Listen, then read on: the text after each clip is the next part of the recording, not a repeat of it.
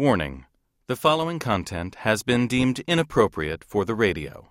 It may also be inappropriate for children, offices, or sensitive grandparents. Please put on your headphones or find a safe place to enjoy this Ask Me Another bonus round.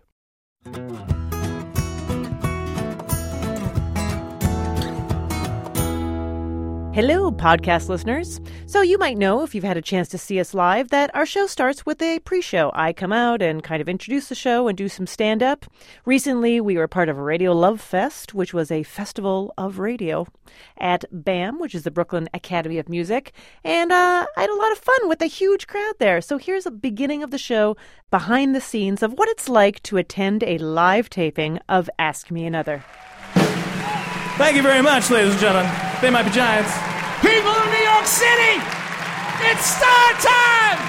We need to see you, see your hands, people! We need to hear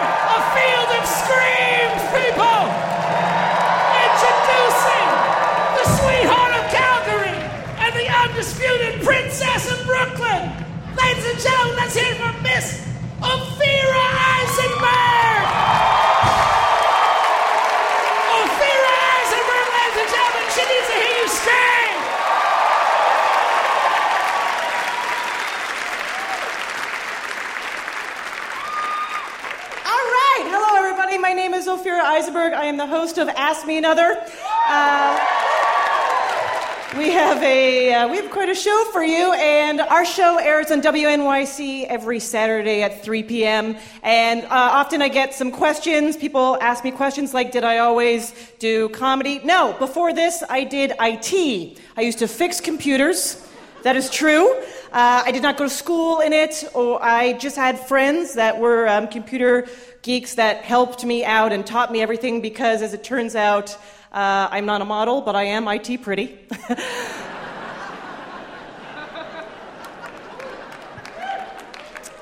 And people also always want to know my age. I have to say that I am not, I'm, I am not cool with saying it. I'm one of those women. I'm not into saying my age. Uh, however, I am cool with hinting to the era that I grew up in. I've decided I'm all right with that. So I'll be like, you want to know how old I am? Fine. Uh, back in my day, people failed.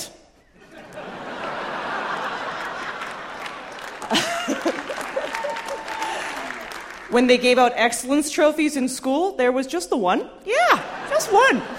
And uh, our parents were disappointed in us, and we played in the dryer. That's how it worked out. And it was great.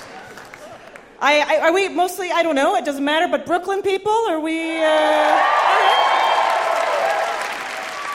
If you don't live in Brooklyn, it's okay. We still consider you uh, human. Uh, I live in Boerum Hill. Uh, I, I, I auditioned to live in Williamsburg, but I did not get a call back. Um, but I do love living here. I took a cab today to the venue, and the cab driver said to me, I love this. He just went, New York is the craziest city in the world. I went, Where are you from? And he goes, Rio de Janeiro. I'm like, I think that's a pretty crazy fucking place. And he goes, It is, but everyone in Rio that's crazy is from Rio. He goes, But in New York, people are crazy, but they're from different places in the entire world. And I was like, You're right, that is kind of amazing. Right? It's like a floating asylum with amazing food. But I don't actually think that there were more crazy people here. I disagree with that. I just think because of public transportation, we get to interact with each other all the time, so we're just more aware of it. Like, do you ever go down to take the subway and you're in one of those moods where you're like, when I go crazy, like when I fucking finally snap, what kind of insane person would I like to become? And then there you are in the subway, and all the possibilities are laid out for you. Right? It's like, what color is my foil hat? Like, all the different icons are there. And I found my person. There was a guy walking up and down the car, just laughing, like just hysterically laughing at nothing. And then he kept walking, and it was a kind of joy that made people nervous, you know, amazing. And I was wearing a long leather jacket, and he sat down beside me, and I was a little freaked out, I will admit. And he leaned into me and he said, Are you a Blade Runner?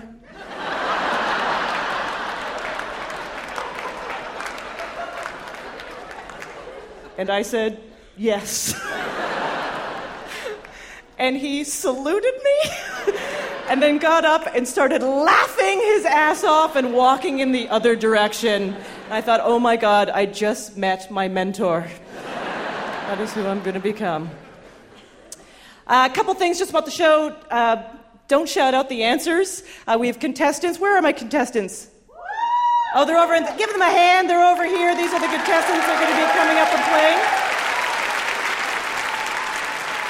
So obviously they're going to be coming up here and uh, you know trying their best. And when you're sitting here, you're going to be playing along. And of course, it is going to kill you not to be able to be like, I know that, because I understand you're all super smart. Uh, but please try to, to stifle that urge. Uh, you can say it inside, that is appropriate. You can say it. You can nod to the person beside you and go, I know it.